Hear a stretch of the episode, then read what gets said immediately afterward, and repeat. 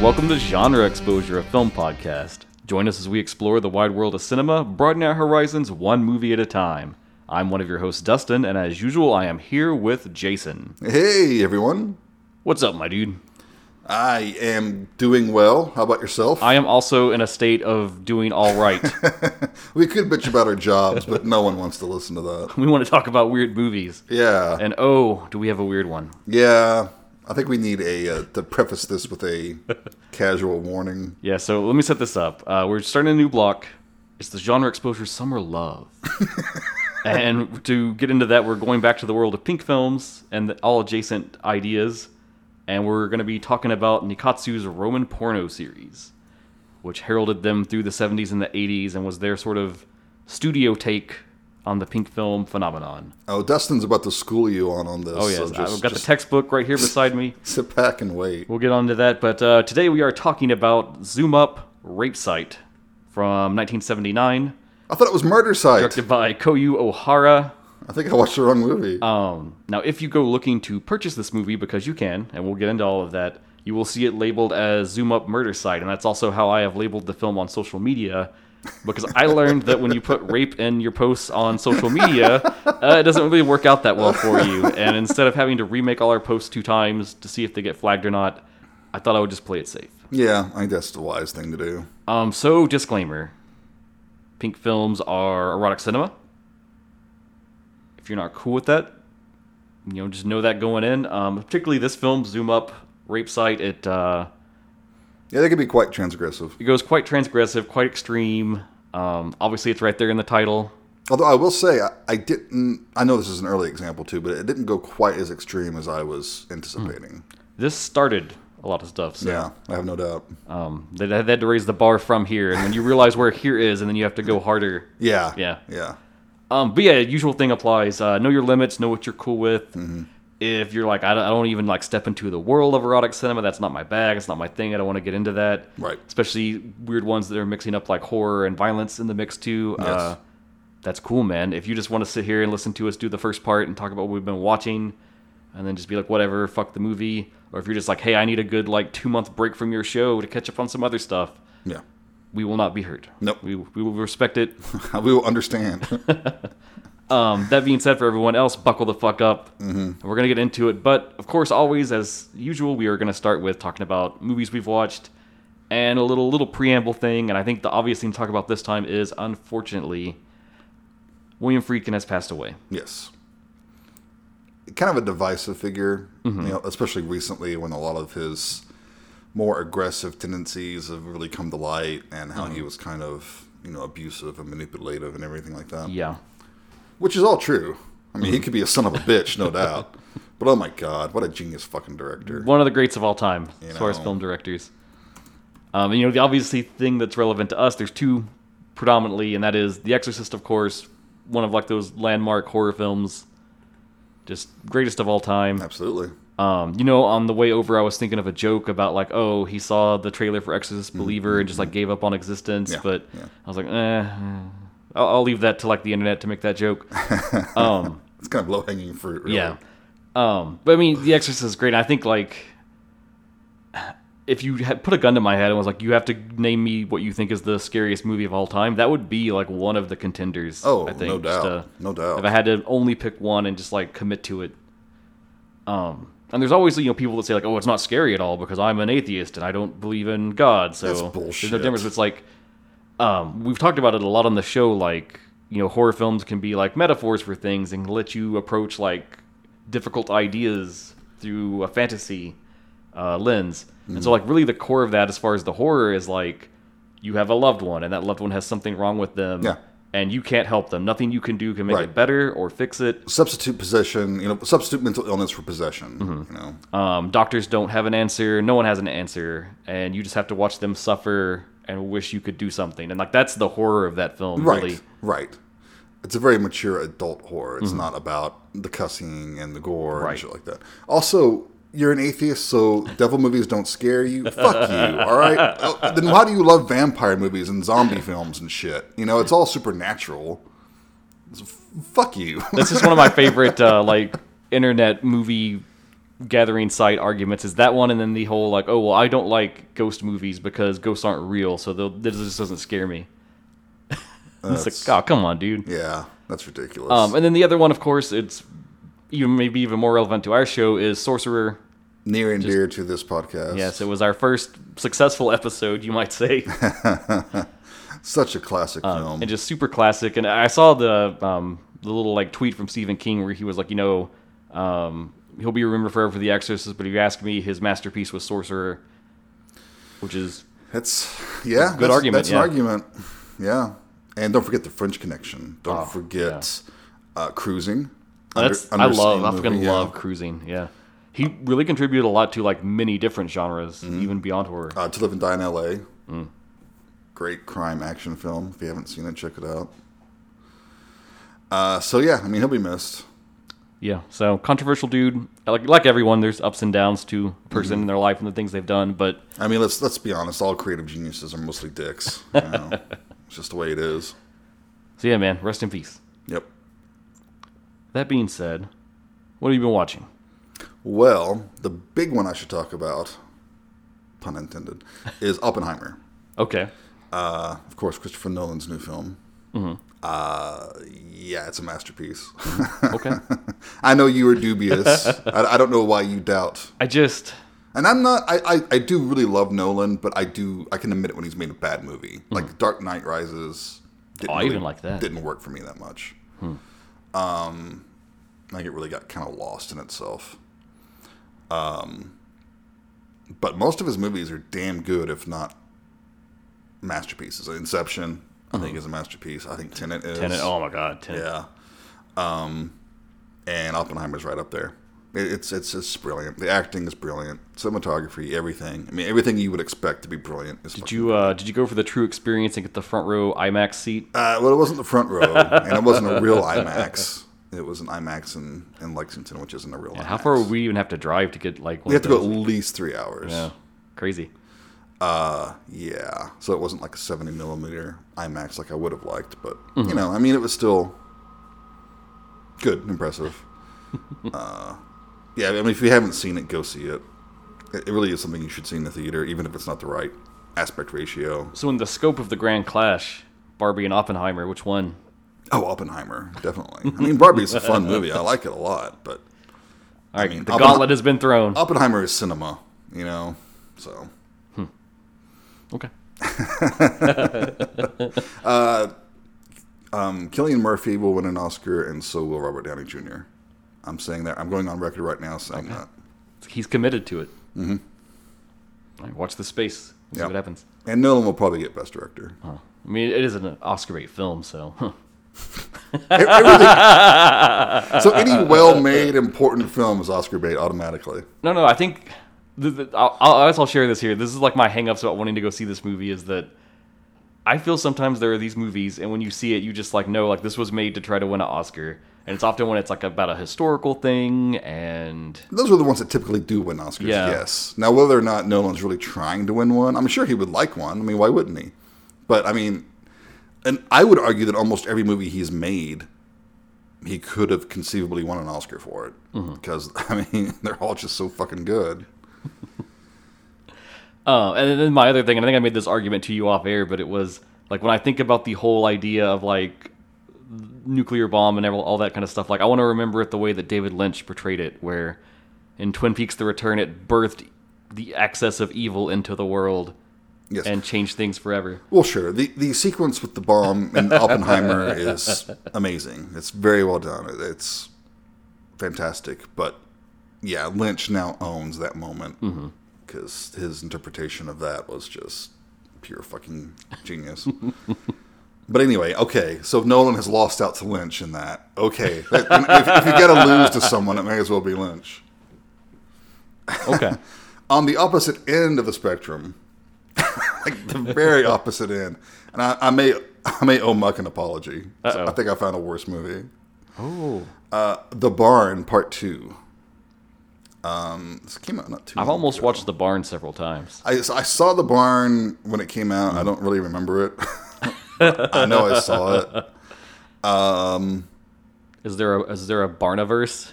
Is there like an expansion of films? Are are there people out there just making shitty horror cinematic universes? I'm, yeah, I think so. Um, but yeah, it's just man. I mean, I think their heart's in the right place, but it's one of those movies that its sole purpose is to it's that fake nostalgia. It's like, hey, remember what the '80s and early '90s were like? You know, I remember renting video cassettes of all these trashy horror flicks. Hey, Sure. remember these stars you used to love? They're old and washed up now, but we've got them in this movie. Um, and it's just it's played out, man. That is so fucking played out. Yeah, what was the one movie? Was it? I never even watched it. Was it Death House or it was the one that was like, oh, this is the Expendables of horror movies. Oh right, yeah, yeah, I know the one you're talking I don't even know what came with that.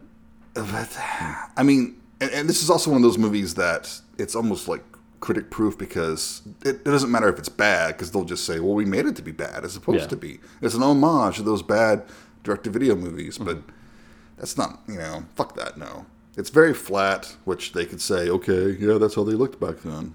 But it's like, I guess none of their sets were longer than ten feet Oh, because everything is claustrophobic and everything's like a medium shot or a close up on someone or something. So it's obvious they're in the same room hmm. over and over and over. so they they didn't happen to just own a house somewhere, like with Kill Her Goats, that they could just go and just Right. use the whole property. no, they just had some rundown barns somewhere. And it has all these appearances. It's got Linnea Quigley in it, Lloyd Kaufman, Joe Bob Briggs. Oh wow. Yeah. um, Ari Lehman. So avoid it. Cool. And as much as I love that era and those kinds of movies, Mm-hmm. it's just, you know, it's done. Just stop it. Do something. We need to start a new era. We need to start our own new wave of horror. And I think mm, maybe A24 has done that. just not everyone's wanting to hop on that boat Um, right. because Right. But enough of the retro looking in the past. Yeah. We've got to start looking to the future and make something new. That's my two cents. man, you're throwing a lot of gauntlets down today. I am, man. I'm, I got a bug up my ass. Okay, well, um, I wanted to cycle back to some stuff I watched. Uh, it was a little bit ago now, but I never talked about them, and it seemed thematically appropriate since we're in the world of erotic cinema now. um, I continued my sojourn with checking out all the Emmanuelle in Space films. Oh. So uh, I watched the second one, Emmanuelle in Space Two: A World of Desire. Uh-huh. So this uh, this takes us right back in. Of course, it's basically like a TV show as movies again. So it's the the serialized ongoing adventures of Emmanuelle and these aliens that have come to learn about uh, sex and human reproduction and romance and Emmanuelle's the one to teach them. yeah, yeah, you know, it's got to be. She knows all about it. Um, and so in the first film, of course, they kind of made first contact, and she agreed to help them. Um, and surprisingly, the second one I thought was kind of better in a lot of ways. If you remember, my biggest criticism of the first one was it was kind of just like three 30 minute episodes that were completely unrelated, and they sort of just threaded them together.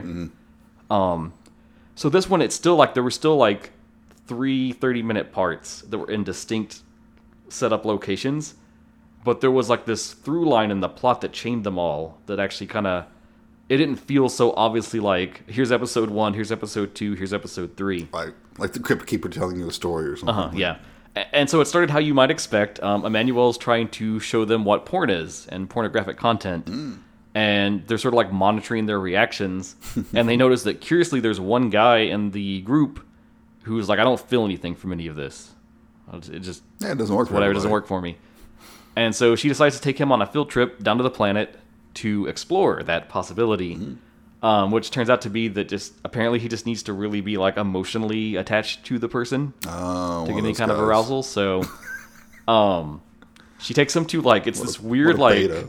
Older playboy dude that kind of does like sexy fashion shoots and stuff, and for no reason he has a mansion full of like servants that like sexually gratify people. Right, there's a reason for it. Um, and so her plan is just to like get him to hook up with a bunch of people, and they they do the whole like spiel. They send in like the, the sexy like French maid girl to come on to him, and he's he's just not into it, you know. okay. And then as they're hanging out there, he notices like one of the, the stable hands that tends to the horses that this crazy rich guy owns. He falls in love with her. Okay. And so that becomes this whole like he, he understands he gets it all now, but he decides he doesn't want to go back to the ship, which they've already set up as like the primary thing is they can't abandon the mission. They have to stay in the ship as much as possible. Sure. Their their plan's not to stay on Earth. Um, and so it sets off this series of chaining events where he runs away and goes rogue, and the captain of the crew, Hafron, who was the, the person that initially hooked up with Emmanuelle, she they the two of them kind of get in this whole thing about like Emmanuelle's like we should let this play out, and he's like no we have to capture and bring him back in, and so they pursue him across several different regions, trying to uh, bring him back in and like bickering about what to do on the situation. Okay. completely ridiculous. We get a weird visit to like a monastery where they get into some weird like tantric sex stuff. Was it Castle Anthrax? Um, and, and then there's a whole part where they go to like a street festival. Um, and, and we get a major plot development where Emmanuelle hooks up with this other dude, and Hafron realizes he's jealous. Ooh. See, he's emotionally So there's some some emotions developing between the two of them.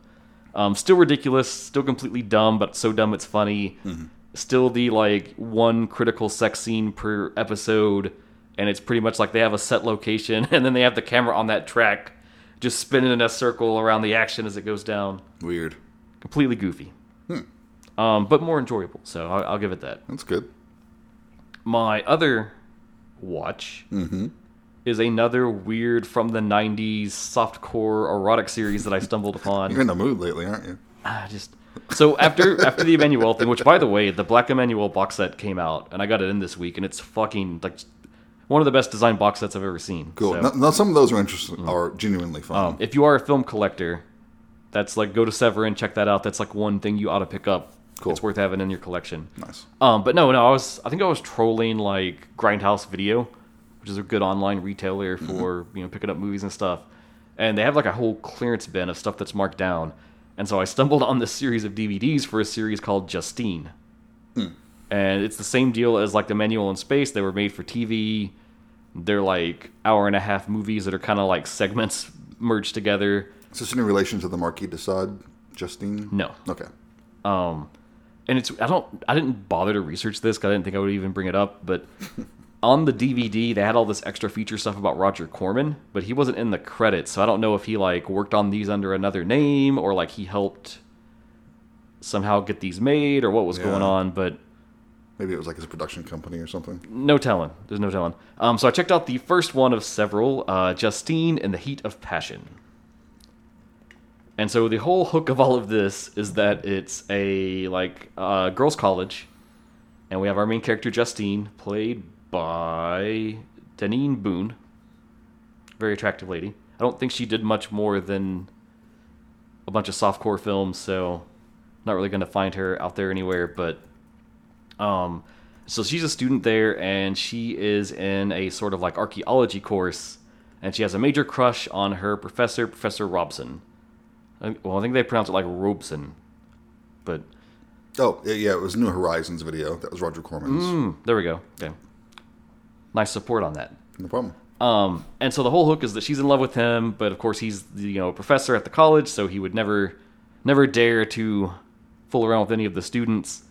And Justine loves to daydream, and so the ridiculously dull premise of this is that you'll be at the school, something will happen, then Justine will kind of have a daydream, and it cuts to like show you the fantasy played out, and then eventually like cuts back in to normal life and like nothing really happened because it was just in her mind. Okay. Um, not as like goofily stupid as Emmanuelle in Space. So, I on premise alone, I was like, oh, this is gonna be like a dumb like sexy Indiana Jones or something. But it's really not. It's really dry. It's really dull. Um, I don't even know what else I want to say about it because it was yeah, it was just not very interesting. Hmm. That's too bad. No. Oh, yeah, she's very attractive. She is. Um, the first segment was like this whole thing about like he was talking about an artifact in class, and then she had this whole daydream of like they go to Egypt on an expedition to open this tomb, and there's like former Nazis also trying to get the Whoa, artifact. Nazis, and, and it's boring? yeah, it, it really. There's just no action. It's very dull dialogue. It's unfortunate. Pretty steamy sex scenes, though. Gotta be honest. Like that's really the point of the show, I guess. I, so. I guess so, yeah. um, and, and then the second one is um, it's kind of a follow up of that, where she imagines that the the main Nazi bad guy like follows them back to America and tries to abduct Justine in a plot to draw out Professor Robeson, Mm-hmm. and they're like supposed to be rivals or from way back or something, and um, That's my next character in Cthulhu or something. Professor Robeson. He's a pretty dashing looking guy too. All right. And and the third one was this whole daydream about some sort of like I want to say like Inuit artifact or something and it was like lost and they were going to recover it and there was different factions that some wanted to steal it to sell it for money and turn against their So it's like a cheap erotic Indiana Jones. yeah yeah but it's all faking in her daydreams and Right. it, it cuts back and nothing has happened and it's just like oh oh, oh Justine you're such a daydreamer um. Why didn't they actually make it like real? Like I don't know. And then the other thing is, and I guess it's because it's her daydreams, like Justine never does anything. Like all the sex scenes are like other people doing things. really? Yeah. She gets off on watching. I mean, you know, And like every time it'll be like she's put in like peril. Like in the, in the middle part when the Nazi dude abducts her, he's like, "Oh, I'm gonna I'm gonna deflower you. I'm gonna turn you into a woman. I'm gonna make you my slave." Da da da da. And like he ties her up, and then like she gets saved before anything happens. Like every time it's like they'll put her in like this weird peril of like, "Oh no, what are you gonna do to me?" And then it's like I don't I don't hey, know. everybody's got their own fantasy. Listen, I'm not saying know? I wanted that to happen. I just thought like Sure. I don't know. It it was just weird. She gets off on being denied. What? I mean, you know. We're gonna we're gonna see in the movie coming up that some people have some strange desires. They do, and maybe maybe the watching of pink films has warped me beyond appreciation of this. Um, I don't know if you've ever seen these and you appreciate them. Write in, tell me what what was what, what is their appeal because I don't I don't understand. Other than there's attractive ladies in it, I guess. I think but that is the appeal. I think you're looking for too much meaning in something. I don't know. Emmanuelle in space was so funny. Like I want I wanted that again, and I thought it was gonna be that couched in like an Indiana Jones riff, but I don't know. Maybe they get better, right? The first Emmanuelle in space, Yeah. it, it improved from Keep trying, yeah. see what happens. Well, I, I kind of got to because I just they had them all on clearance. I just bought all like Of six. Or, course. I bought all six or seven of them. So Of course you did. You're pot committed now. yeah, I got I got money down on this man. So we'll see. Maybe I'll check back in after I've seen a few. Yeah, let us know. Okay. God damn.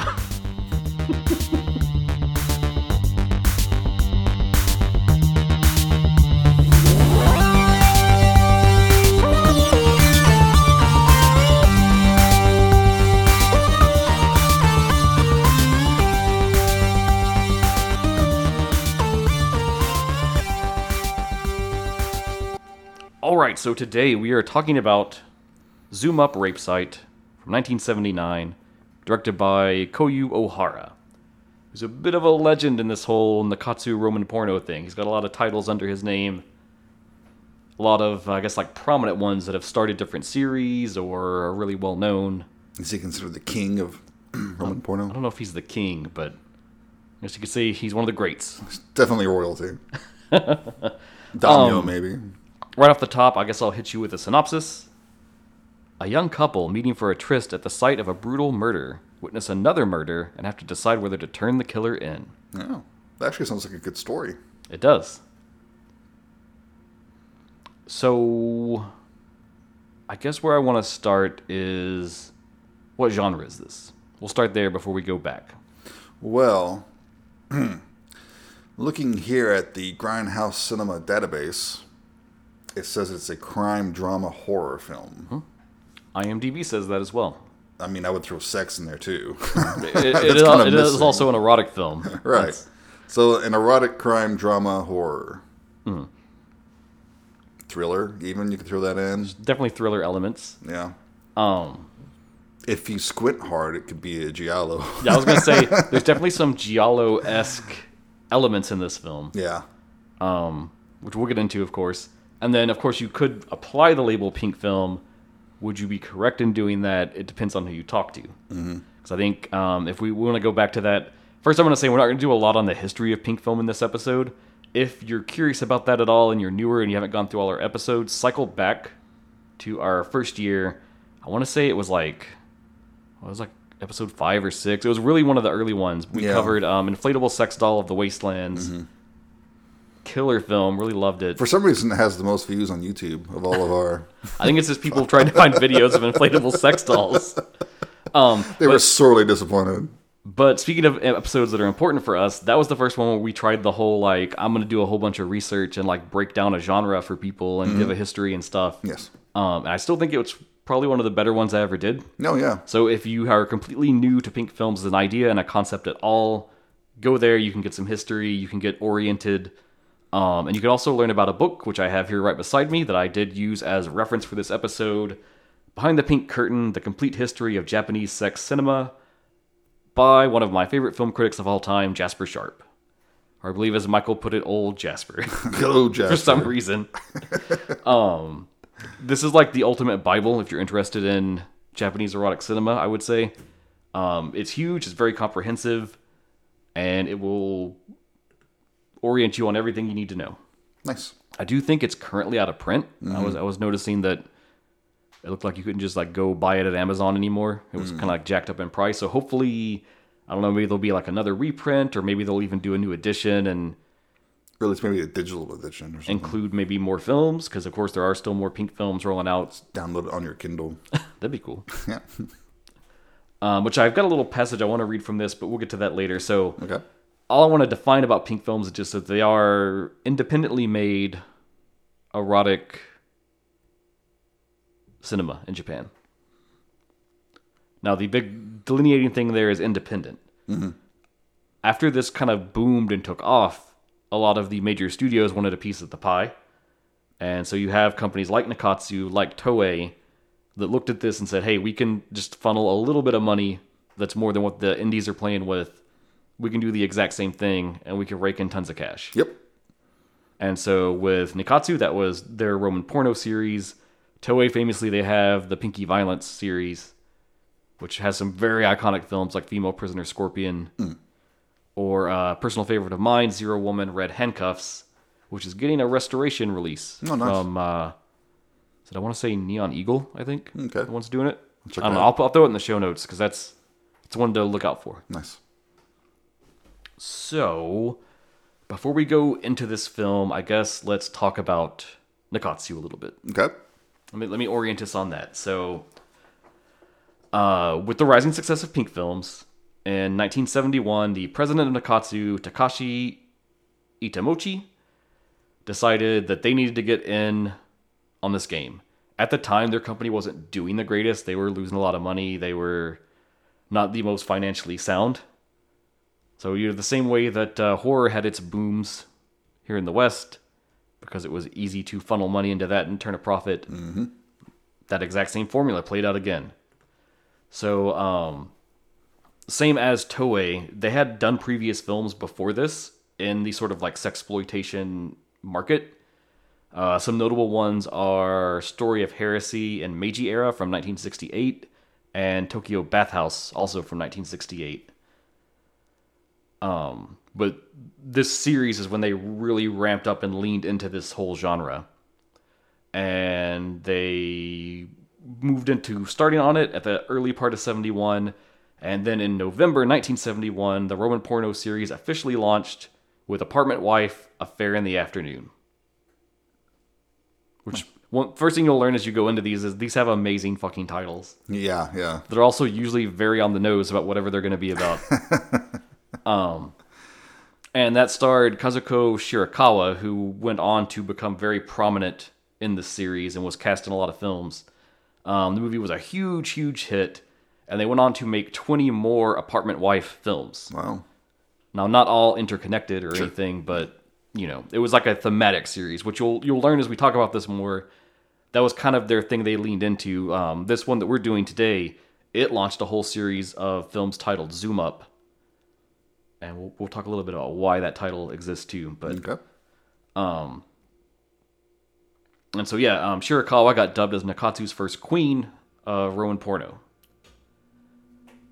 Um, a little bit just about the whole concept. Um, director Masaru Konuma said that the process of making a Roman porno was pretty much identical to the work of making a pink film, except thanks to being in the studio system, they got to play with a higher budget.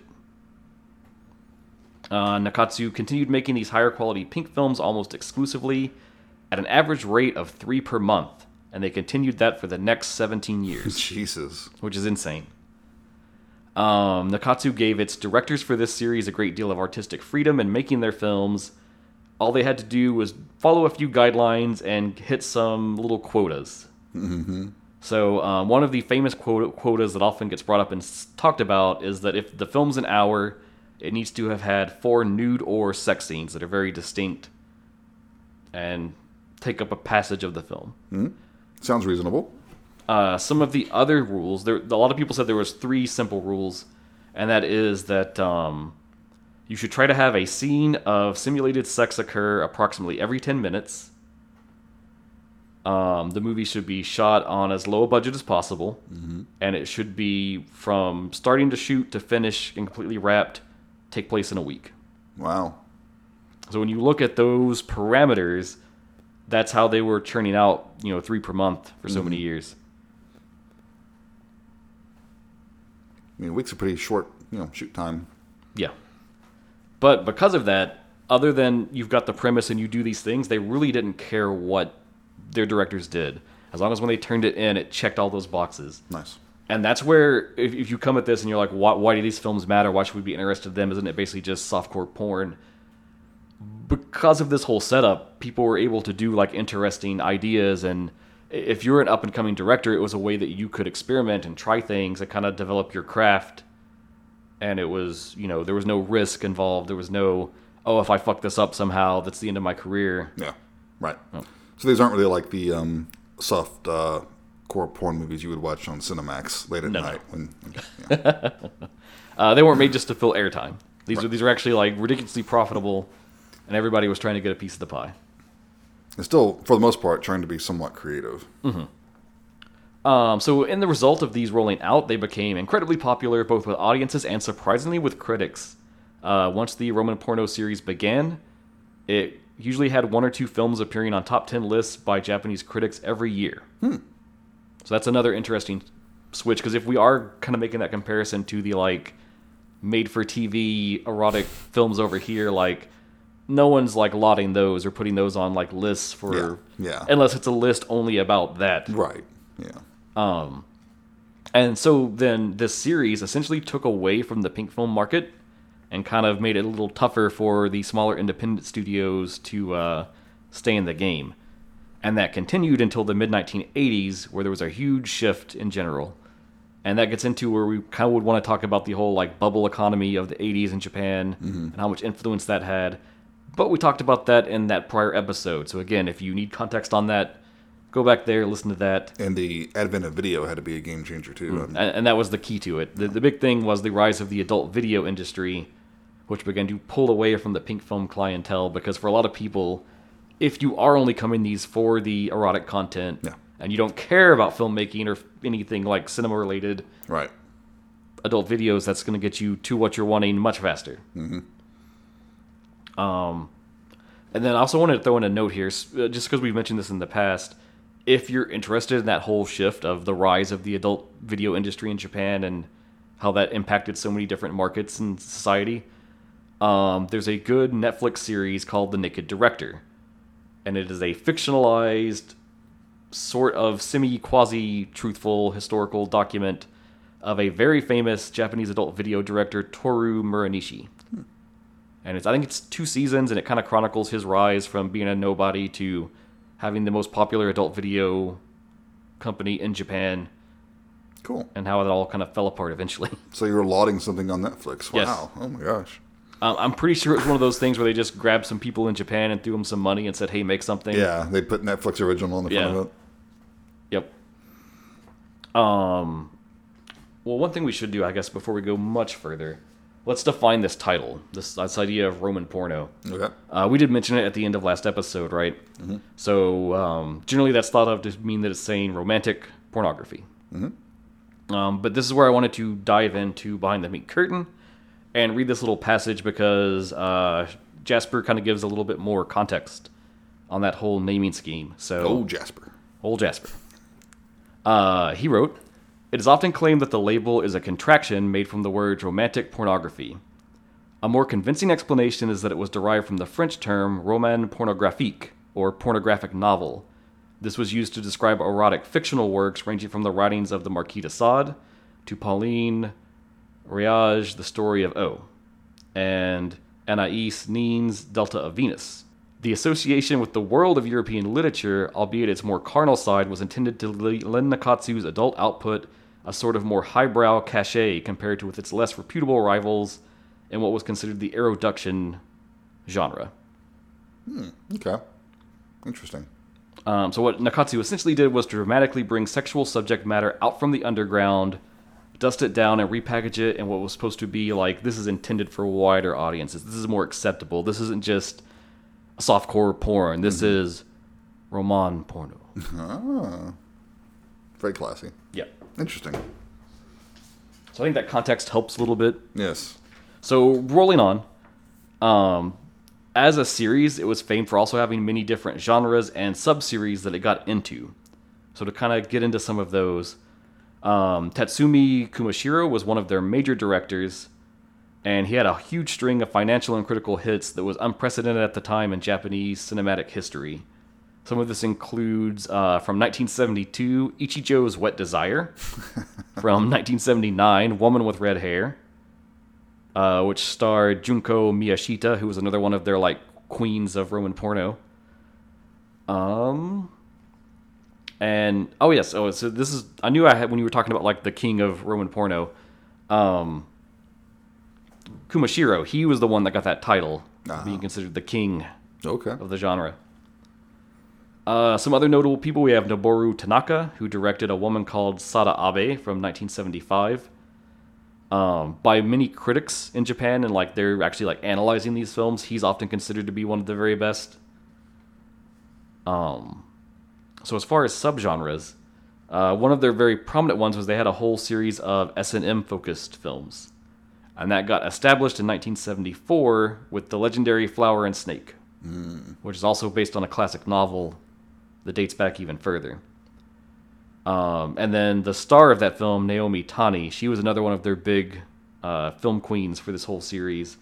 And it was so popular, they just immediately were like, hey, we need more films like this.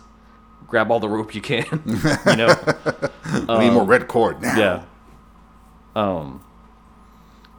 Um, and then Tani herself was also in other films by some other directors like Shogoro Nishimura that led to some classic titles like Rope Cosmetology from 1978. uh, a few other, not as big as that genre, but other ones within this series. You've got the what was called Violent Pink, which was established in 1976 by Yasuharu Hasebe.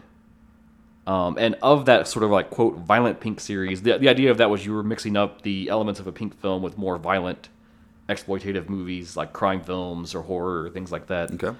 And so that is technically what this film we're talking about today would be considered. Yes. Um. And, and so, like, you know, everything is good, everything's booming, everything's big. And so, with the rise of home video, with the rise of VCR, the rise of adult video, that began to tear everything down. And so, as early as 1982, um, the AV industry had already attained an approximately equal share of all adult entertainment market compared to theatrical erotic films. Things got more complicated in 1984 as the government rolled out new censorship policies. They made an agreement with Eirin, the Japanese Film Rating Board, uh, which I think I didn't think we went into deeper detail on that in the prior episode as well. Um, and so this put a lot of pressure on the big studios to comply with these new changes, and that made it harder for them to make these films. And as a result, a month after that ruling rolled out, profits on their pink films dropped by 36% Okay, yes. compared to what they had been doing. Damn. And this ramped up only further in 1988 when Eirin dealt a serious blow to the industry by making even stricter requirements on the depiction of sex in theatrical films. And it was in response to this and their declining sales and profits that Nikkatsu responded by discontinuing the Roman Pornos series. Um, the final film of this crazy 17 year escapade was 1988's Bed Partner. All right. Um, now, in the wake of this, Nikkatsu continued to distribute films under the name Ropponica, and they did still make some pink film inspired works, which they released under Excess Films. However, whatever magic they had captured and just rolled on for all that time, it was lost. Okay. Those films never really did that well, never made that much. They kind of had their diehards that just loved it, that would always seek it out. Probably would have been people like us, I'm sure, if we, we were there at the time. But was- uh, it just it wasn't a thing anymore. It was the the magic had faded somehow. Um, and so at the end of the 80s, rolling into the 90s, adult video had become the main form of adult cinematic entertainment in Japan. Um, now the one side benefit of this is the actual independent pink films. They were kind of able to reclaim their audience some because they didn't have this big competition anymore. Right.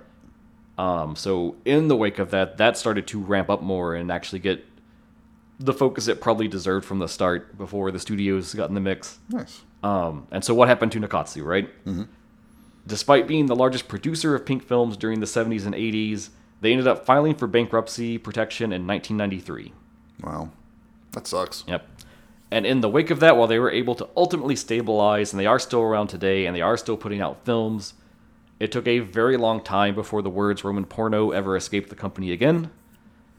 And it wasn't until 2016 when, for the 45th anniversary of the launch of everything, they decided they were going to do some new Roman porno to kind of just be a little throwback and, mm-hmm. and show some love to their, their history and everything they went through um, which they rolled that out with five titles. And then more recently in 2022, they did a second wave with three more titles. Now they use direct to video, or are they actually getting theatrical play? Uh, I believe they did get theatrical release, yeah. Okay. Now the interesting thing is some of these were remakes where they looked back at some what were some of the most popular ones we ever had, and they were bringing in like fresh talent to do like a modern interpretation of it. And then some of the other ones was just we want to grab like prominent directors that have some kind of clout or a following or an interest, and say you know hey we'll we'll put up the money for this, make us a Roman porno. Yeah. We want to see what you would do. Um. And the interesting ones are really those ones where they just threw money at someone and let them go because they kind of took a more contemporary approach. And a lot of the movies that came out of that kind of moved away from what you would say maybe some of the more misogynistic elements that crowd into a lot of these films and kind of gave you different perspectives more more let's look at like one of these from a woman's perspective directly Yeah. instead of just you know the male perspective Right. Um, and I guess the final thing to cap off on this is some notable directors that we talk about a lot on the show actually got in the mix on this revival. Uh, most notably, my favorite director, Shion Sono, he made Anti Porno, which I would definitely love to do an episode about one day. Um, but other notables, we've got Hideo Nakata, who made White Lily, and then probably probably the goat of genre exposure, the one, the only, the found footage master, Koji Shiraishi, made a film for them, Safe Word. Okay. Have you seen those? I've seen anti porno. I don't know if you can easily get at the rest. Hmm. Doesn't usually stop you. Anti porno managed to land a Blu ray release, I want to say by Third Window Films when they were uh-huh. kind of churning out all his recent output. But, uh, I mean, there might be like copies online floating Sure. out there. I've never gone to search for them. Okay. Hmm. So, yeah, that's, that's the uh, whirlwind run through Roman porno. Very nice. Now, let me lay down just a little background for our film, and then we will stop teasing and get into the action, one might say. uh, this was the first film in what became known as Nikkatsu's Zoom Up series. Because it was so successful, they decided to make more films using the same motif and ideas. It also represented a return to the ultra-violent, misogynistic, violent pink style, which had been heavier in their earlier output but Nikkatsu actually got a little worried and curtailed it back in the wake of 1977's Rape 13th Hour. Hmm, Apparently, that one was a little too extreme, Too far, huh? and they're kind of like, hey, we got to dial it back, let it sit for a few years before we, we go back that way. so, Jason, let us let us discuss this this wonderful one hour long film. It's actually an hour and seven minutes long, but yes, let's discuss. Which that's another aspect of these is that many of them were just an hour. I appreciate that. Um, and it's kind of surprising how much story you can actually tell in an hour if you. Yeah, if you're, your an, mind if you're an yeah. efficient director and you just cut out all of the fluff, yeah, I mean, Yeah. you can tell a really good story. Then there's no reason movies need to be so long. I found it. I found it refreshing. I'd seen this before, but just re-experiencing it again and the beats Mm-hmm. of everything, I was like, wow.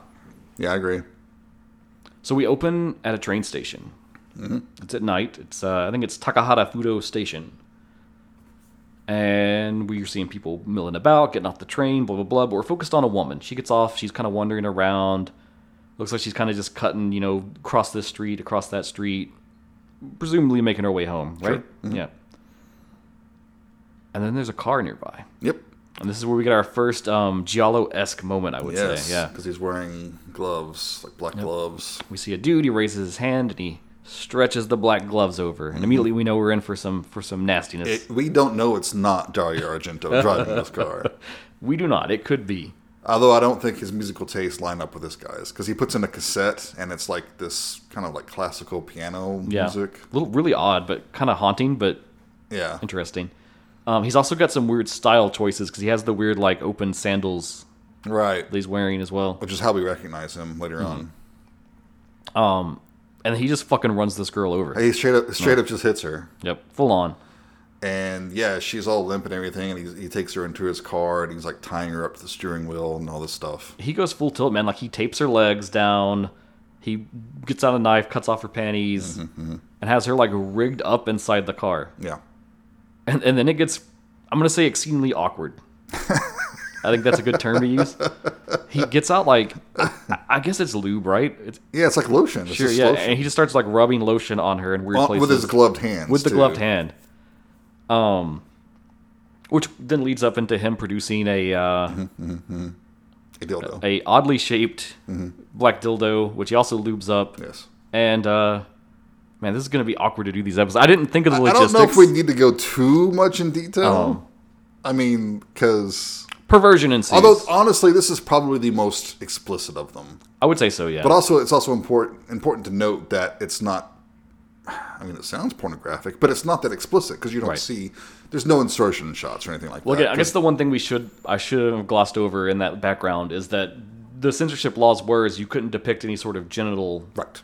Anything Right. in a film. So throughout this movie and pretty much all the movies of the era, either it's just blocked in a way where you don't see mm-hmm. anything, Or they frame the shot a certain style or, or they use the annoying digital fogging, which mm-hmm. I think came out la- later than this. that was really when they got into adult video because that's the other weird thing when you get into the whole like history of that is that ev- even today right now if you went to go watch a, a Japanese porno Yeah, the genitals are pixelated out. right. They're legally not allowed to show them at all. which is outrageous. It's so weird. I mean, I guess it's some sort of a cultural taboo, some hang up or something. Mm-hmm. But that also helped them produce, since they couldn't show that directly, Mm-hmm. it led them to produce some of the strangest, most fucked up stuff in the world. Right. Because you had to get the titillation somewhere else in a way almost. Yeah. Um, and so that's kind of where this whole like zoom up series comes from, is because their premise for this is that we're going to zoom the camera in during the action as much as possible, Mm-hmm. and it's it's as close as we can get to showing you Right. without showing you. Was kind of how they swung it Yeah. as a pitch. yeah. Yeah, So the guy has his way with her and drags her out of the car. and he takes her to the titular rape site, Yes. which is a gnarly looking abandoned building that's kind of in the middle of a little suburban district. Right. Right. And um, he finds a light bulb on the ground and Yep. does what you think he's going to do with it. And, and this is where if we want to talk about these films do have a bit of a misogynistic streak to them. No, really? Yeah. Um, because not only does he shove it up in there, but then he like stomps on her stomach. Stomps on her. And that's how he It's kills her. pretty brutal. It is brutal. It's very brutal. Yeah. Uh, and that's easily the most brutal thing in the movie. Mm-hmm. Easily. If if you can stick on past that part, you're you're probably good for the rest of the film. Right. and I mean, we, we've seen worse since then, obviously, in other movies. Oh yeah, for like sure, that. for sure. But I mean, it's still it's effective. You know. And it's interesting too because he kills her and then he kind of just leaves and then it like smash cuts to the title and we get some like freeformy jazz, Yeah. which again, an inflatable sex doll. They also had a, a jazzy score. Yeah, so- right there, jazz. So then we cut to a uh, girl being tutored. Yep, young girl named Yoshimi. And there's a there's a young man. We assume probably like a college age dude. He's tutoring her, and um, We learn his name is Kentaro. eventually, Taro. Yes, it Which- takes a while to get his name. It does take Yeah. a while, but I love that name. That is like a cool classic Japanese name, Kentaro. I don't know. There's just something about it. It's a great name. Cool. I learned something new about you today. Um, and then they're kind of interrupted by the mother in this situation, Tomoko. Mm-hmm. Tomoko, she is played by Arina Miyai. Yes. And uh, this tutor obviously has the hots for her. Oh yeah, the, immediately the tension between them is very dramatic and very obvious. And and to get it in there, Kentaro, he is played by Kenji Shimizu. Okay, yes.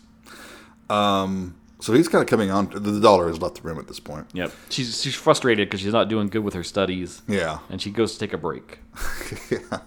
and they stay in her room. it makes me think of the uh, Bill and Ted moment. Oh yeah, yeah, yeah, yeah. very true. But yeah, she's like rebuffing his advances, so he gets all hurt and everything. And he's like, "Well, I've got to leave. You know, I have to get going to get to the station." It's weird because it gets almost kind of rapey because he's very forceful to her. Yeah. But also she's sort of playing into it. 'cause she's like, "No, I'll scream." Right. yeah. You, you get the impression she's not completely against this idea. Mm-hmm. But he's like, "Well, I'll go." She's, "I'll go with you. I'll see you there." Mm-hmm. And on the way, they pass by again the titular mm-hmm. rape site. Yes. Which they decide to hang out at.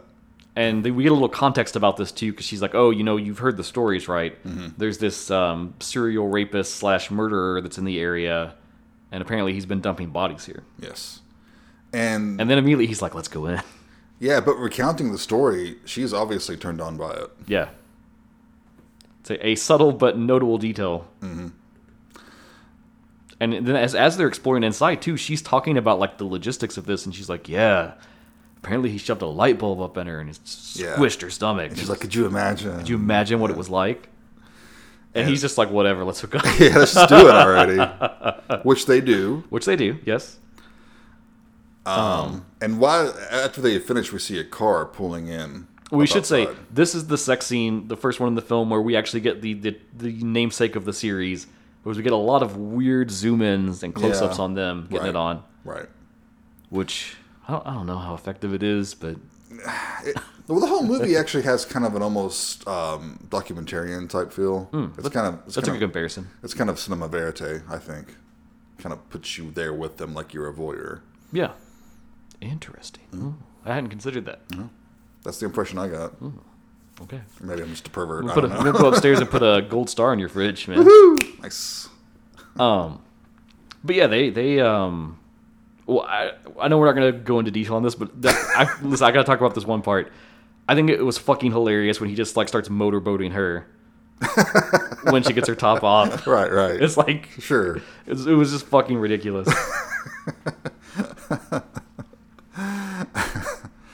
Um, yeah, so they're done and kind of talking, and this car is pulled up outside. and they get nervous because they're like, "What if this is the killer?" Yeah, but he says he doesn't. Uh, oh, and Kentaro's also talking about how he doesn't care about teaching Yoshimi. Yeah. he only wants to see Tomoko, Yeah, it's just an excuse to come over and see her. and she she asks him to rape her. Yep. But they hear the people coming in from outside, and it's another cheating couple. Yeah, it's the uh, the manager of a local grocery store We find out later. and one of his employees. Yes, and we're not sure about at this moment. We're not sure about their arrangement. I thought maybe she was a call girl or something like that. Yeah, some of that's context we get later on, Yeah. but just for ease of story. She's obviously much younger than he is. Uh, but they're starting going at it, and he's um, manipulating her. There's this funny line about how she needs to cut his fingernails. Yeah. And okay, so then he just like bites down on his fingernails and like spits out the clippings. And the sound effect for this, this is more horrifying than anything I've seen so far in this movie. Oh wow. Because it It was bothered just- you that much? It did. Hmm. It really did. It's the thought of like being able to bite on your nails and make that crunchy sound. well, speaking of biting, another weird moment in this is that when they're starting to undress, he like fucking gnaws on her panties to try to get them off. That's one way to do it. I was like, dude, calm down. But everything is very hyper. It's it's it, it- And I kind of like that about it too. It, Yeah. it gives it an interesting pacing to everything. right. Um, but we learned that uh, his girl, she's a little wild herself Yeah. because she's not really into it, and she says, "You know what? I need you to choke me," Yeah. Yep. which I mean is a thing. Yeah. But they make a crit- they make a critical mistake in this moment, which I guess we should put into the episode, which is that if you're going in this direction, always have a safe word. Right. Right. Be careful not to choke your partner too hard to the point where they actually die. And meanwhile, Kentaro and Tomoko they become voyeurs in this situation because Yep, they're, they're kind hiding. of hidden They're hiding behind one of the walls, everything. and they Yep. see it all. So we're kind of like watching them, watching him. And the girl's name was Fumio, Mm-hmm. and Oh, she's already dead at this point. And he's like, he's like asking him to her to marry him. Yeah, he's like, "Marry me, let's go away on a vacation." Oh, She's not moving, yeah, he chokes her out, and he realizes that she's dead. and he loses his shit. Yeah, What are you gonna do? as you would. He's looking around, freaking out, and he finds this kind of open pit. They're kind of a few levels up, Mm-hmm. a few stories up in this old abandoned building, and there's just like open pit. I Now, don't know. Maybe I, yeah, I want to ask you some context here. Like, why does this pit exist? Like, why is it there? What to what purpose would you have that in a building? I'm thinking it, it. Maybe it was an old elevator shaft or something. okay, yeah, yeah, I could see that. Yeah. Yeah. And they took the elevator out when it got condemned. Yeah. Yeah, Okay. Cool. that's what I think. There is that little like grating like wire stuff in front of it Mm-hmm. too, so yeah, I could see that. it could even been like a freight elevator, so it may not have even have been like a box. It could have Mm. Yeah. just been the platform. Okay. I like it. Cool. Uh, so he's like, "Oh, this is a good spot." But there's already a body down there. There's already an occupant. Yeah, There- it doesn't seem to phase him too much. Um, and he drops Fumio down. and so another Giallo element here is now we've got our first sort of like, is this the killer? Right. Right? Because they immediately jumped to that because dude showed up, he brought a girl, he got it on with her, he killed her, But it's also body. it's also kind of obvious that he didn't mean to kill her. Yeah. you know. Whereas the other guy we saw definitely meant Mm. to kill the girl. But unfortunately, Tomoko does not have that context. No, they think that he is the killer. And the most hilarious thing is, as we see the fallout of this, and um, he goes back outside and gets in the car and drives off. He came in the fucking store vehicle. It's got the logo of the grocery store Right. on yeah. the back window. Not too smart. Um, but immediately Tomoko is scared because she thinks she's like, I don't know. I think when he was leaving, I thought he saw us Yeah. for right, a second. Right. Um, but they it's inconclusive, and so they decide to go their separate ways. And then we get to meet uh, Tomoko's husband, Yes, Ukai, and played uh, by Tatsuya Hamaguchi. they have kind of a code relationship. Very cold.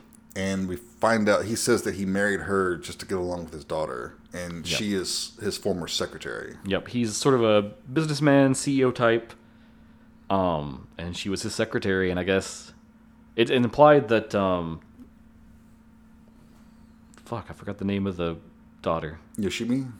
Yep. Um, it's implied that Yoshimi's not her kid, Right. but it's the daughter from a prior marriage. So he sort of hopped out for the mistress. Yeah, and she doesn't. Yoshimi doesn't even like Tomoko. And we learned that he wasn't supposed to be home. He was supposed to be on a flight to go on some business meeting, but it got canceled. So surprise, he's home. So she's a little freaked out, obviously. And we get a little bit of their relationship, which again, you're right, it's very cold, very, very like transactional seeming. Right. Um, and he, he- all he seems to care about is that she's there, that she's a good wife, Taking care of the house. and that his kid likes her. And he even asked her like point blank, "Do you hate Yoshimi? Do you not like her?" It's awkward. Yeah, it is.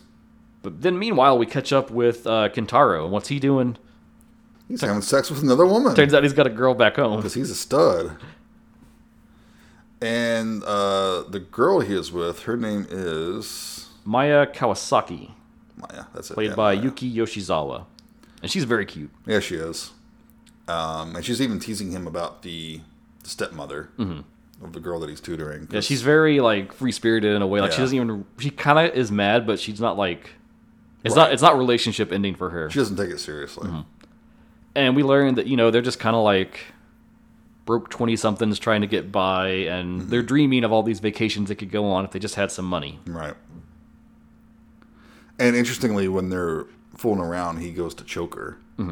And she calls him a pervert and throws him off of her. so he's kind of wanting to reenact what he saw earlier.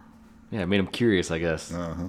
And then I like how it does this. It like cycles through all the characters. So then we cut to the manager, Yes. and he can't sleep. He is like fucking disturbed in the wake of what happened. He's playing his music really loud and drinking. I couldn't find credits on what this song is, but dude, I love this song. Yeah, it's kind of a cool I wish I could It's- figure out what the band It's almost was. like a proggy, Yeah, uh, yeah, rock song. It's really cool. yeah. And as this is going on, um, one of his neighbors comes and yells at him, asks him to turn it down, and then he goes into this crazy like dream nightmare scenario It's nuts, man. where he imagines the ghost of Fumio comes back, And strangles him. And chokes him out, and kills him. Then he's like in some sort of a meat cave or something. It was very, um, I'm gonna say womb like, Yeah, very vaginal. because yeah. there's like the the entrance area is very like vaginally shaped. Yeah, right. And so this is one of these moments I wanted to like highlight this scene in particular because when we're talking about the directors had all this freedom and could get creative. If you're just making this just to titillate people, there's no reason to have this scene in No, here. no. This is totally just him playing around and all the all the cast, all the crew making some weird Yeah, trippy scene. I, I mean, he's actually getting inside his characters' heads. Mm-hmm. You know. Uh, the next morning, Tomoko imagines seeing a picture of her and uh, Kentaro. Like there's a there's a picture of the killer, who who she thinks is the killer of the, Mm-hmm. the manager, and there's and she thinks it's a picture of her and Kentaro watching him yep. when he was disposing of the body and everything. And we should say the context for this too is this very very dull like family breakfast. Oh yeah, Where you can just tell like this family is like barely functional. Yeah. She's completely checked out because she's obsessed about this killer now. Mm-hmm. Ignoring Yoshimi. And then the daughter doesn't care because she hates her. And then Ukai just kind of wants everything to work, but doesn't want to put any of the effort in. Mm-hmm. So the first chance she gets to be alone, she runs and calls Kentaro. Yep. And again, he's like hooking up with Maya. It's that funny scene too because you just see them under the covers. You Yeah. see a lump, and you the phone's ringing, and you think it's going to be like Kentaro's head, but the covers come off and it's her ass. yes. um, but yeah, she she calls and she just says like, "Hey, I, I really think he saw us. I, we need to do something about this. I, I'm worried he's going to come after us." okay, but you're not going to skip across the phone cozy she has on her receiver, are you? Oh, okay. What is it? it was like this knitted, like cozy that fit over the receiver. And it was like multicolored and very, very 70s. Was that just a thing? Maybe it was in Japan. I've know. never seen one Yeah, here. I've never seen that before. I don't know. It was very distracting. If you have any context on that, write in. Let us know. Um, but yeah, he kind of just brushes her off and hangs up and is like, just, "You're overreacting." Yeah. Boom. And so she kind of just tries to go about her day, Yep. She goes shopping shopping at the local grocery store. where she sees. Our killer. Yep. And uh, there's another girl talking to this guy who's obviously the manager. And this is where we get the context that the woman he killed was one of his uh, employees. Yeah, because this other worker says that Fumio hasn't shown up again. Mm-hmm. And of course, the manager's all. I don't think we ever get a name for him, do we? we might, but it's like way, way late in the film. I I can't. don't think we do. Maybe we never do. I Let's call him the manager. I, I just called him the manager in my notes. Yeah. So he's obviously looking like, oh, shoot, you know. So he's leaving the store. because he wants to go back to the site Right. to check things out. Yeah. And he looks down the pit, and the body bodies are still there. Mm-hmm. So we don't know if he's going back to make sure it hasn't been discovered, or if he's going back to maybe he's kind of into it now, reliving what happened, and It, it might be guilt. It might be uh, budding desires. well, it might be a mixture of everything. Uh, but they have a little moment where like he kind of looks in her direction and then she looks in his before he heads out. Right. And and that just again accelerates her paranoia. Yeah. And this is where we really get that like thriller angle I think in the film. Mm-hmm. Um, you know, she witnessed a murder. She thinks he's the killer. Thinks Yeah. he knows. it's almost Hitchcockian, really. Meanwhile, we get a little bit more of Kentaro tutoring. Um, Fuck, I cannot remember the name of the dog. We get a little bit of Kentaro tutoring Yoshimi a little bit more, and Tomoko actually kind of forces a break so that she can talk to him. Uh huh. And, and yeah, she lays it all out again. She's like, "He saw me. I could tell in his eyes. He knew that we were there." Yeah, and they're both laying on the bed, like very intimately. And Yoshimi comes back in, and she's just like, you could tell she knows, you know. Mm-hmm. Yeah, which is just definitely not winning her any points on Yeah. the the mom award there. Yeah, yeah. Um, But Kentaro's conclusion is just like, well, let's just go to the cops. Let's tell them if it is him, they'll sort it out. Let's just not even risk it. Why would we bother? but she's not positive that he's the killer. But she's not positive, and there's one other problem. If it is the killer, it's going to be in the news. They're going to need the story, Yeah, they're gonna have to go to the police and tell them what they were both doing there. and she can't lose everything. Yep. She's kind of just like hooked herself to Ukai for her existence at this point. There's no real exit strategy for her, so No. classic, um, I guess, erotic plot. She wants to maintain the affair more than she wants to uh, deal with the killer. Right. So they go to the store, Mm-hmm. and they're driving by him, um, and he's outside like sweeping or something. I'm Yeah, just, sure. it's funny because he's the manager, but he does a lot of manual labor around Yeah. the store. Everybody's got to pitch in. He he has a good work ethic, Hey, you know, everybody's got their their benefits and their flaws. You know, right? But uh, her car starts acting up, and yeah, like stalls out. yeah, they're trying to leave. He's looking directly at them before they drive away again. and Kentaro says, "Yeah, that's him, no doubt." and now he saw them there kind of spying on him so Kentaro's like look you don't have to get involved i'll go to the cops Yeah. i'll tell them i'll say that i saw him Right. no one will ever know you're involved boom it's resolved Mm-hmm. And she still doesn't want him to because she thinks that you know it's the police Yeah. somehow they'll find out Right. you're no matter how good you make the story they'll pick it apart and i can't get caught Yep. And later that night, Tomoko's husband, he's typing up some stuff on his typewriter, but he doesn't want to, so he makes his wife do it.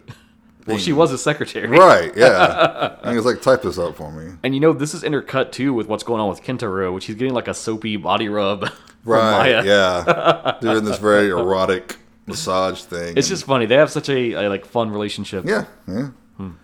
Um, but so the husband's just like watching her type. Yeah. And He's like, "So here, type this," apparently that does it for him because then he's like tells her to come to bed.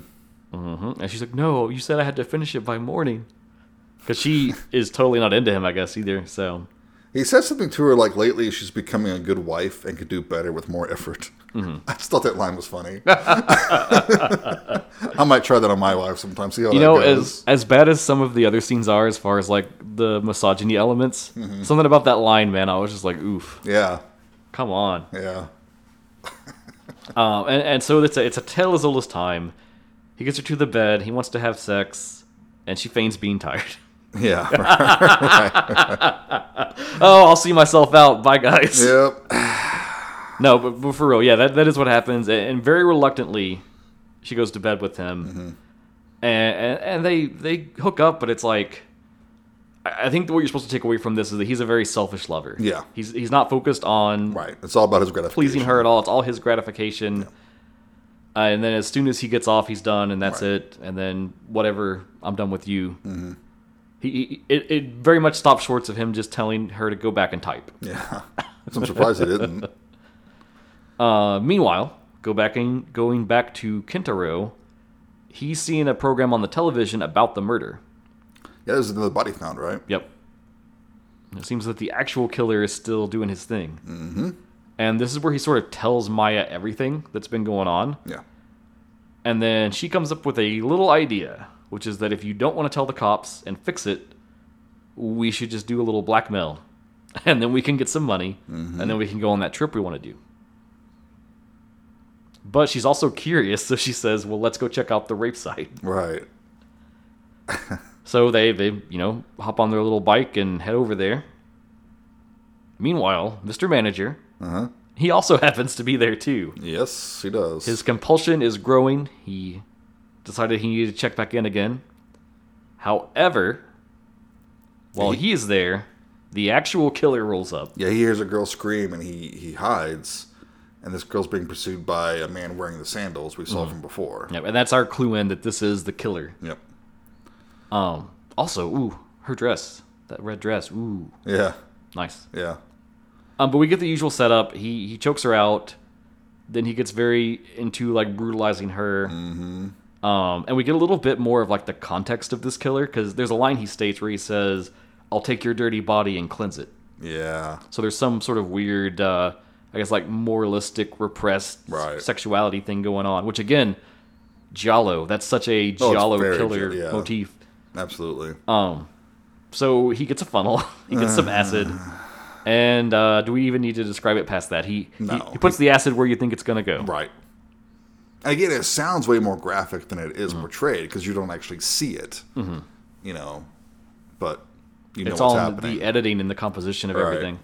It's- Maybe it's worse that way because you're imagining everything. And so when the killer's done, he's just like, fuck it, I'm done. And leaves her body there and bounces. And the manager kind of creeps out and it's just, here's this dead body now before him. yeah. And he comes up with the idea that he's going to throw her down the pit. Mm-hmm. So that, um, Fumio can have a friend. yeah, have a friend. Here you go. You guys don't have to be alone. You could be together in the pit. so now there's three bodies down there. However, as he's doing this, Kentaro and Maya roll up, which only serves to further Tomoko's theory that he is the killer. Yes. And so with that, that's that's like all the proof he needs, right? He knows now Yeah. this guy's the killer, It looks pretty suspicious. so blackmail is on. Yep. And he calls Tomoko to tell her that he's going to the cops. Yep. He says, "I can't take it. Uh, I'm worried. I went back. I saw that he had killed someone else. Mm-hmm. I'm going to the cops. Yep. Done deal." But the manager shows up at Tomoko's house. Well, she does. Well, she does. To finish that convo, she tries to dissuade him. She says, "Wait, Yeah. uh, let's meet up in person. Let's talk this through first. Right. she's hoping, of course, she can change his mind. However, I guess the manager's mind has been turning mm-hmm. on this whole situation, Yeah. and he decides, you know what, that lady that keeps staring at me, I need to go figure out why she's stalking me. Yeah. So yeah, he shows up at her house, Yep. Want to know why you're following me? and she immediately flips the fuck out, like way more. Like she goes immediately to like the 100 level, like this is the killer. He's coming to kill me, mm-hmm. which just makes him more thrown off because then he's like, why is this woman so afraid of me Yeah, suddenly? she says something about like, "Don't kill me like that other girl." So he realizes that she does Mm-hmm. know everything, and he starts to strangle her. it's a really it's a really interesting misunderstanding in a lot of ways. Yeah. But yeah, he starts to try to choke her out, and then But uh, she's kind of into it. she's kind of into it. And um, they start going at then it. Then he realizes, you know what? I'm kind of into this too. Mm-hmm. Mm-hmm. And, and this is where I made this joke before we started recording that we learned that Tomoko has these problems, and the only thing she needed to fix it was some butt stuff. right. Because apparently, this really does it for her. Yeah. It. Yeah. Everybody's got their uh, yeah, trigger. Um, but after they're done, he says that he'll tell her husband if she goes to the cops. So that's kind of his assurance to keep her silent. And you know, again, we're not going to go play by play, but I did want to talk about one moment during this sex scene. Um, she gives him a blowjob at one point, and they do an interesting framing thing where they use like he has like a button-up shirt, Yeah. and they use like it being kind of flapped out a little bit to hide Yeah. the act. Right. So that's like trademark, like Yeah. It's all blocked Yeah. very well. You know. Um, meanwhile, we go back to Kentaro and Maya, and she's sort of figured out the whole plan of how this blackmail thing's going to work. And um, her idea is they're going to do it, they're going to get the money, they're going to tell the cops, and then go on the trip. So that not only do they get everything they want, but Tomoko does get screwed over in the end, anyways. Right. Um, so we cut to later in the day. Tomoko sees Ukai off. He's going out for whatever it is he does. We never really know, other than he's a businessman. Business. Um, and he's taken Yoshimi to stay with her grandma, I think. Yeah. There's a little context about that that she keeps staying at the grandma a lot because she hates being around Tomoko. Right. And then it, the second that he's gone, she's out to go see Kentaro. Yes. And Kentaro wants seven thousand yen from her. Mm-hmm. And First he go- wants five thousand, and then he increases it to seven. Right. So he goes to take a leak, and she gets one of his ties, Tucks that away. And she tells him to come to uh, her house later, and she'll give him her credit card. Oh, and you know this scene too. She's wearing this like black dress with these white polka dots. Mm-hmm. This is the moment where I was like, "Whoa, this Erina Miyai, she's really beautiful. I can see why she became like a leading lady in a lot of these films." And she's good. I mean, all the, everyone's really good in the movie. And in this back and forth exchange, this is where she lays down the whole thing of that if if they got divorced because of this scandal, it would ruin her, and she's pretty sure that Ukai would lose his job over it too. Right. So it would just no completely destroy everyone. Yeah. There's no exit. Um, I really like this visual of them driving through the rain. yeah. It was very atmospheric and very to be such a fast film and like moving and always going. This was like a nice slower moment. Mm-hmm. Um, but she convinces him to. Well, she pulls over and then she's like, "You know what? I just want to do it one last time. Yeah, yeah. We, I'll give you the money. We'll be done." and he hesitates for like a second because he's a guy, Mm-hmm. and, and men are stupid. and he's like, "Hey, you're not going to sleep with me and get out of the money." And she's like, "It's not about the money. You, you're getting the money. Yeah, I just want to bone one more time. I just want it one more time." So I was like, of course you do. Let's do it.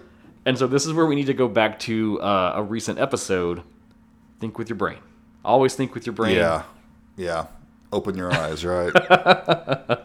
yeah, Important life lessons here at Genre Exposure. yep. Yeah, so they're hooking up again.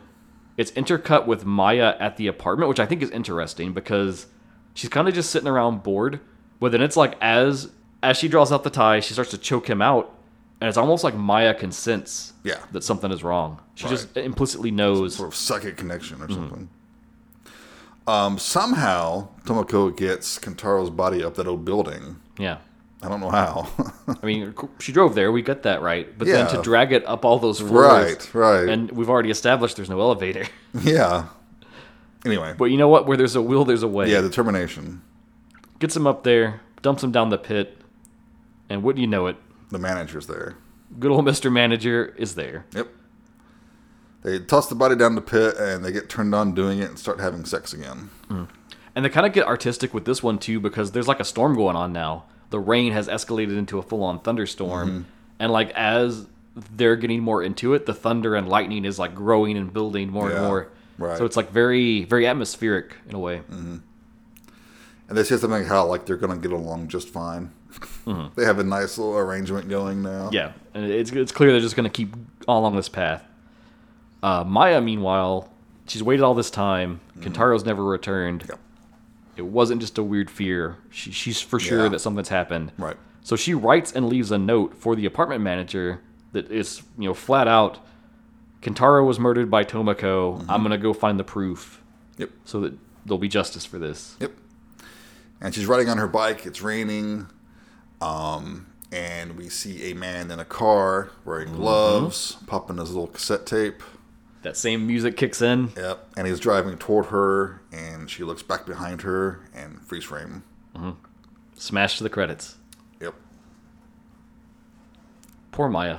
Yeah, she really did get screwed, didn't she? At least we didn't have to see her horrible death, right? Yeah, I guess that's that's one thing at least. um, very abrupt ending, which is another thing you'll find with a lot of these Roman pornos and many pink films too. That I like it though. They, you They- told the story. yeah. It's done. Get the fuck out. You know? they've hit their runtime, they've hit all their criteria, they reach the end, they're done. It's like movies in the 30s and 40s. Uh, Done. Okay. Mm-hmm. Yep. The bad guy's dead. It's over. what are you sitting around for?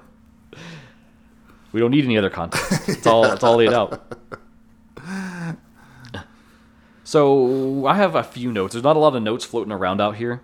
Right. Um, and surprisingly, I combed through behind the pink curtain, and there's not an entry or any passages that reference this film. Huh. Well, there's so many. There's so many, yeah. And this is more about you know pink films in general, not just Roman yeah. porno. Try to get specific. Um, I did look through. There is an appendix. There's actually three appendixes. Appendices. Appendices. There are actually three appendices in this book. Uh, one which is by director and then breaks down like any of their films that's ever mentioned.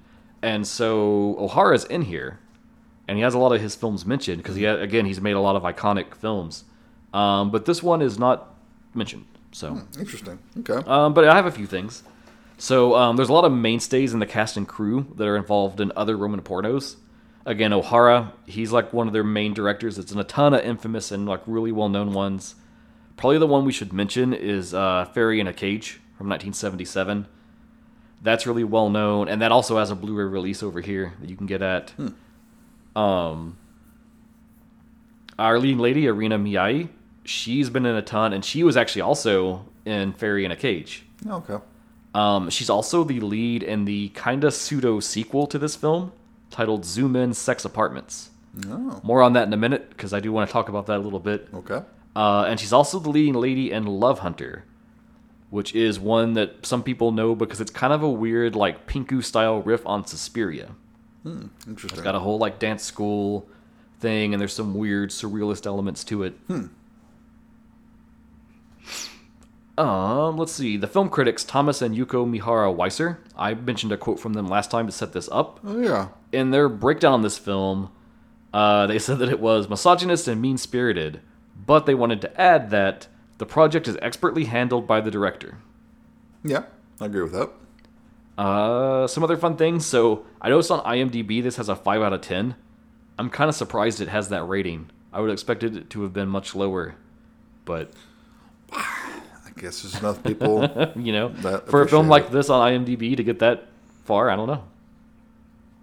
Um, so yeah, let's let's talk about this kind of sequel thing. I think that's the last key thing I want to talk about. Mm-hmm. Um, so there were more zoom up films, and that was just a series. There's no connection in them. The real thing is just the camera style. That's Okay. the main through line. But they did make one film that kind of picked up on this idea of the killer, because that's another thing about this movie is the killer gets away. Mm-hmm. He's never even fucking in on anyone's radar. yeah, right. Yeah. Um, so yeah, there's a pseudo sequel. It's called Zoom In Sex Apartments from 1980. I say pseudo because there's no acknowledgement. There's no, you know, Tomoko. None of them come back. It's Right. nothing connected. We have the same actress, but she's playing someone else. Um, and the premise of it is that we've got the same black gloved killer, exactly same one, as far as we can tell. And same deal. He's going around. He's abducting women, raping them, brutally killing them and it's all set around this apartment complex that's been like newly built. Um, however, it's not really about that. That's kind of the backdrop. Get a little bit like this one in yeah. a way, Right. uh, and instead it goes into its own plot. Um, that's about there's a woman and she's married and she's unhappy. That part's kind of the same. And then she's got like a friend from when she was in uh, college that she was really into, but they kind of drifted apart.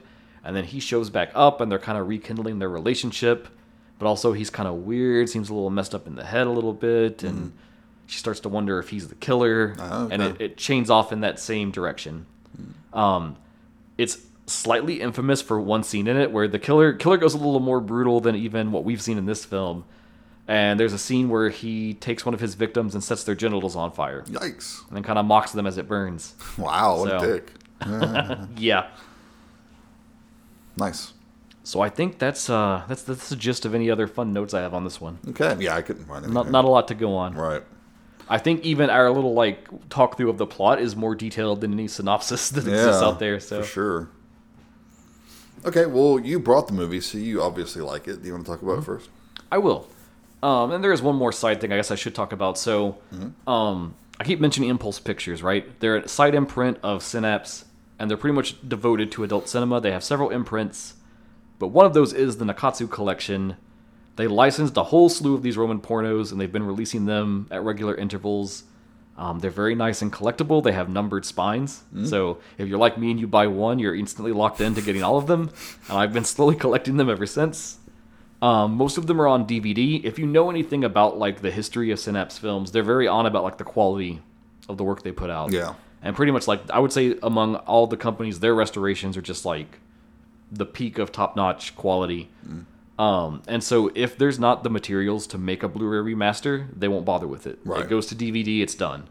I know, Jason, you've got what is it, Entrails of a Virgin? Yes. That's stuck on DVD for the same reason. Right. Yeah. Um, and so surprisingly, Zoom Up Rape Site is one of those where they have the materials, so it did get a Blu-ray release. nice. Um, incidentally, Yeah, I bet those materials are hard to find. um, I'll throw a link to their site in the show notes. This is if you're if you're interested in this or you're digging on this, definitely you want to look for them. And I think a lot of the retailers online they also stock their stuff. I know that um, Grindhouse and I think Diabolik too. They both had Cool. some of their stuff in stock. So nice. that's a fun road and an avenue to run down. And last thing I want to mention about it is Synapse has their own podcast. It's kind of just the behind the scenes of their workings and goings on and talking about the films they've licensed and stuff. That's cool. And it's very rare, but now and again they do an Impulse Pictures podcast in the same feed where they just talk about that side of the company. Okay.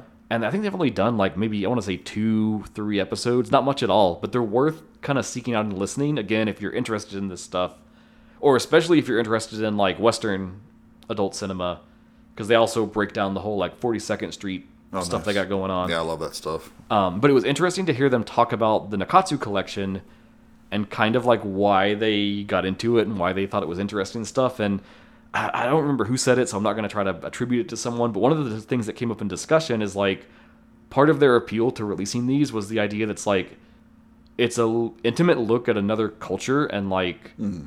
aspects of that and things that like this is what to the people there that made these this was like stuff that turned them on that they thought was titillating Yeah. that they thought was interesting and it just gives you like a really interesting window into another another culture and cool another point. point of view and another perspective. Yeah, I, I thought that was kind of compelling. it is. It's stuck in the back of my mind to share it. You want to know a culture? Look at their pornography. Yeah. I mean, really, you can learn a lot in that way. uh, so this film, this film is fucking bonkers, and I love it. It's just so ridiculous. It's so over the top. Mm. I love the pacing, man. Like there is so much story in this film for it to just be an hour yeah, long. Yeah, there's like zero fat. It's great. and it, it never feels like they're missing anything either though like No. we get we get to context Yeah. we understand like backgrounds and motivations and Mm-hmm. it builds to a point and it has a climax and it ends oh, there's several climaxes to be to be honest um and the reason I brought this film is I like it because I think like it is couched in some horror elements, some Mm. thriller elements, very slight giallo elements. Yeah. Um, and I think in a lot of ways that's like if you're already into that stuff, which of course we were, and I imagine a lot of our listeners are, it's kind of an easier inroad in a lot of ways to approach erotic Right. cinema because you've already got that context and you know that and you understand that, Mm-hmm. And you don't really have that feeling of like, well, I'm just watching people have sex in a movie. Yeah, and if you've seen a lot of the gialli, you're already aware of the sexual violence Yep. that those contain. So That's already in the stuff mix there. This won't shock you too much. yeah, it won't be as quite as shocking as it Yeah. could be. Um, so we again, like if you're gonna go with this film, check your feelings on it first. But Mm-hmm. if you're cool with Giallo, I think you can easily make the step over here to try out these kind of films Mm-hmm. And sure. go forward. Um, I don't have a lot of criticism on this film. I just really like everything about it. Mm-hmm. Um, the score is not remarkable, I guess, but I mean it's serviceable. It never pulled me out or anything. Yeah, it's not intrusive, and it's Um, not really. liked the jazzy title theme because I, I do dig jazz music. I think I'm the only one here at Genre Exposure. Fucking weirdo. Um, I like the classical music that the killer uses. That's very haunting, very weird. That Mm-hmm. he's obs- seemingly, seemingly obsessed with this song. Um, really, the only knock I can give it is that the ending is maybe a little too abrupt. But again, I think your point's very valid, Jason. That like, what else could you tell Yeah. at that point? Like, what needed to be tell Right. told? Um, and that is the formula of these films, man. Like, when you hit that hour mark, you get it done and you're done, and that's it, and you just go on to the next thing. Um, and I guess to be fair, a little bit, if you're coming in for the Gialli angle, like you're not you're not gonna get the payoffs of a Giallo in a lot of ways because it's not really about the killer. It's about Tomoko. It's about her relationship with her husband, about these interests that she has, and this weird situation she's found herself in, and then her paranoia as everything ramps up. yeah. Um, so the killer's never revealed, and we never really learn more about him or his motivations, or does he even get st- stopped? Mm-hmm. But it's also not about that. It's about Tomoko in the end, I think. So Right. Um, I really dig it. I give this one four stars. I don't know why I hesitate for the five. I just, I don't know. Mm-hmm. I, just, I don't have that compulsion to say like this is the pinnacle for me. Right. I get it. Cool. But thoroughly enjoy it, and again, I think it's a good on ramp if you're already down with Giallo and horror stuff, oh, absolutely. and this is a whole new world to you. Yeah. Nice. Yeah, I, I really appreciated the whole sort of Giallo almost connection. Um, yeah, it, this isn't just a sex movie. You know, it's an actual real movie. Which and that's is, the other thing too, because if we compare this to say Emmanuelle in Space, that's really just BS to chain between sex scenes. Sure. But here there is a story, and the the sex scenes support the story, Mm-hmm. and like build it. But like even because this was made during the, like the golden age of pornography in America and stuff, and even then those they usually had stories. Yeah. you know they were shown on film. They were they were productions. You know, it's not like today. Yeah. You know, it's not just some girl sitting in her bedroom in front of her computer. You know, Mm-hmm. they were actual productions. um, you know, and I miss that sort of thing. I miss there actually being stories. Yeah. Um, and this is a good story. And that's what kind of makes it fun in a way. That's like, oh, you kind of have this sexy movie, but there, Mm-hmm. there's still a story and there's still like a narrative to follow. But uh, sex is also intrinsic to the story. Mm-hmm. It's an obsessive uh, compulsions that these people have. Yep. Because I think it's true of this, and also true of a lot of giallo, is you couldn't tell the story if you took that part out. Yeah. And it's, it's not like just let's take a break because we have to fuck. You know, it's like that's part of the story. You You can't have it without it. Um, so I do really dig the story. I love the whole kind of cat and mouse thing. I like the mistaken identity. Very Hitchcockian. Um, I think this could easily be remade. Oh yeah, for sure. You know, may of course, if it's America, they'll cut most of the sex stuff. But that's what makes it interesting and, and weird and enjoyable. Right. Because it is a good story. Um, All the leads are good. Everybody's great. Yeah, just great acting all across the board. Yeah, the the cinematography, like I said before, is very documentarian style, which I appreciate. Uh, it puts you there. It's like you're a spectator. You're part of the movie. And I didn't consider it until you made that point, but the fact that like we have Tomoko being voyeuristic of the manager, Mm-hmm. the manager's being voyeuristic of the killer, and then we, the viewers, Are watching them are all. being voyeuristic of all of them. Right. I like that. I like it when a movie kind of points the camera back at you in a way. You know, And that's one of those things like, again, there's so much misogyny in this film, and it just is what it is. it's inescapable. And I don't know that they intended to do it, but in a way, the way the film is made kind of also like gives a little criticism on that, in a sense, almost. Yeah, Probably accidentally, but still. I mean, you can make an argument that all cinema is misogynistic, you know, in a lot of ways. Because I mean, but it's also reflective of society because women, Mm-hmm. unfortunately, have been the ones to bear the brunt of that abuse. Uh, and I, it doesn't celebrate it. Mm-hmm. I don't think it celebrates it. We're not meant to like feel sympathy for the killer or anything. you Clearly, know? everything he does is meant to be horrific. Yeah, And then, kind of in the end, you know, Tomoko does take agency of her situation, and sure. And you know what? it's okay for her to have kinky turn-ons. sure, you know, I'm sick of people judging others in this day and age, especially when everything's supposed to be so like sex positive. yeah, People are so fucking judgy. Like even the people you think wouldn't be, like people who are part of, you know, minorities that are, Yeah. you know, it's just like it's almost like a new puritanical America. well, for for America, sex has always been such a taboo. Yeah, it's it's so bizarre. It's so strange. Anyway, um, I don't quite get it. But uh, the movie itself, I really dig. Yeah, I like the story. I, I like that it's short. I like that. It, I, knew, I knew you'd appreciate that. If I, I did, but also at the same time, I could have I could have done more. Mm-hmm. I could have done another 15, 20 minutes, just fine. I think that's a testament to how well it's all composed in the end. Mm-hmm. That you- you're in it and you dig it. Yeah, and ev- everything works. If, if there's nothing missing, it fits everything in. Because how many like two and a half hour movies have you watched and you're just like, oh god, if there had been even ten more minutes of this, Right. I would just lose my fucking mind. Exactly. Even if I liked it, I'm like, ugh. it it leaves us wanting more in a way, which Mm-hmm. is that's what you want, right? Uh, and I love the end. I like it when he's coming up on Maya and she. And again, to like the Giallo style, that's such a cruel ending too. Mm-hmm. That Maya knows everything. She's trying to do what's right, Yeah, like in a conventional movie, she would be the hero, but she gets. Mm-hmm. but she is Yeah. the wrong place at the wrong time. and you know where she's going. She's going down that pit. yeah, she's gonna join Fumio and the others. Uh, But she'll be with Kentaro, I guess. that's true. That's true.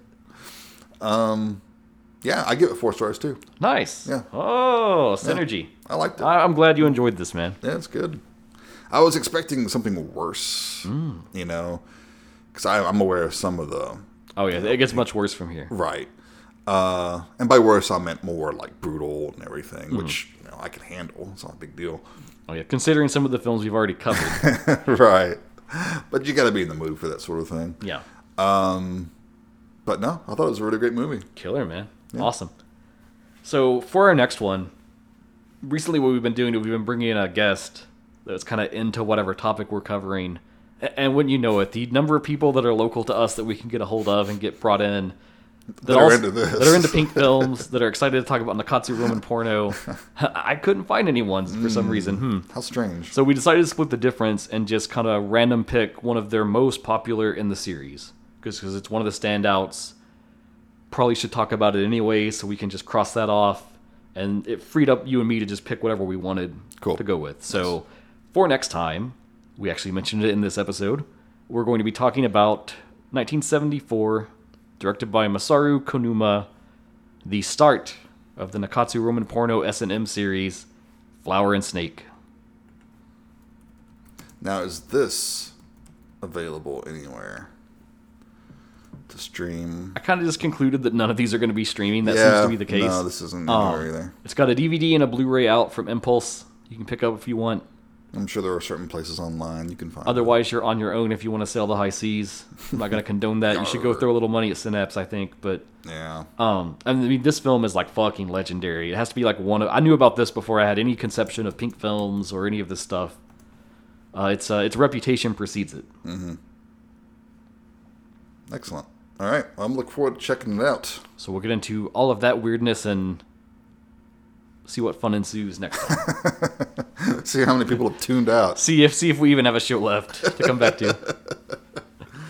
Nice. Um, so all that said, what have you been watching? What have you been enjoying? And hey, if you're already into pink films, you happen to be listening to us, let us know some of your favorites. What one should we have checked out that we missed?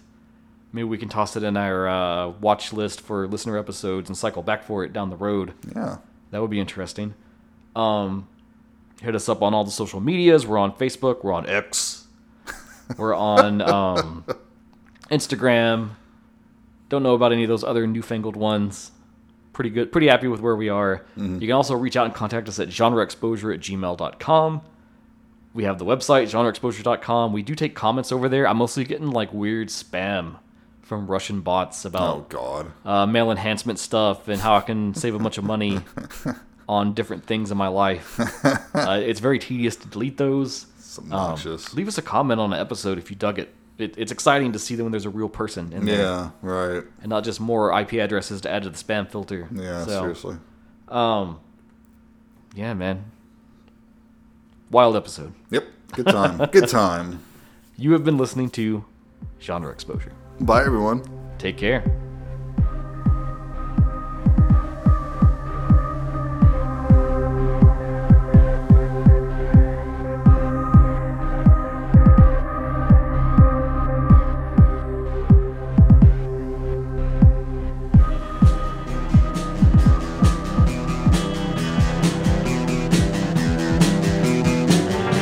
Listening to the Prescribed Films Podcast Network, home to hundreds of hours of free podcast entertainment.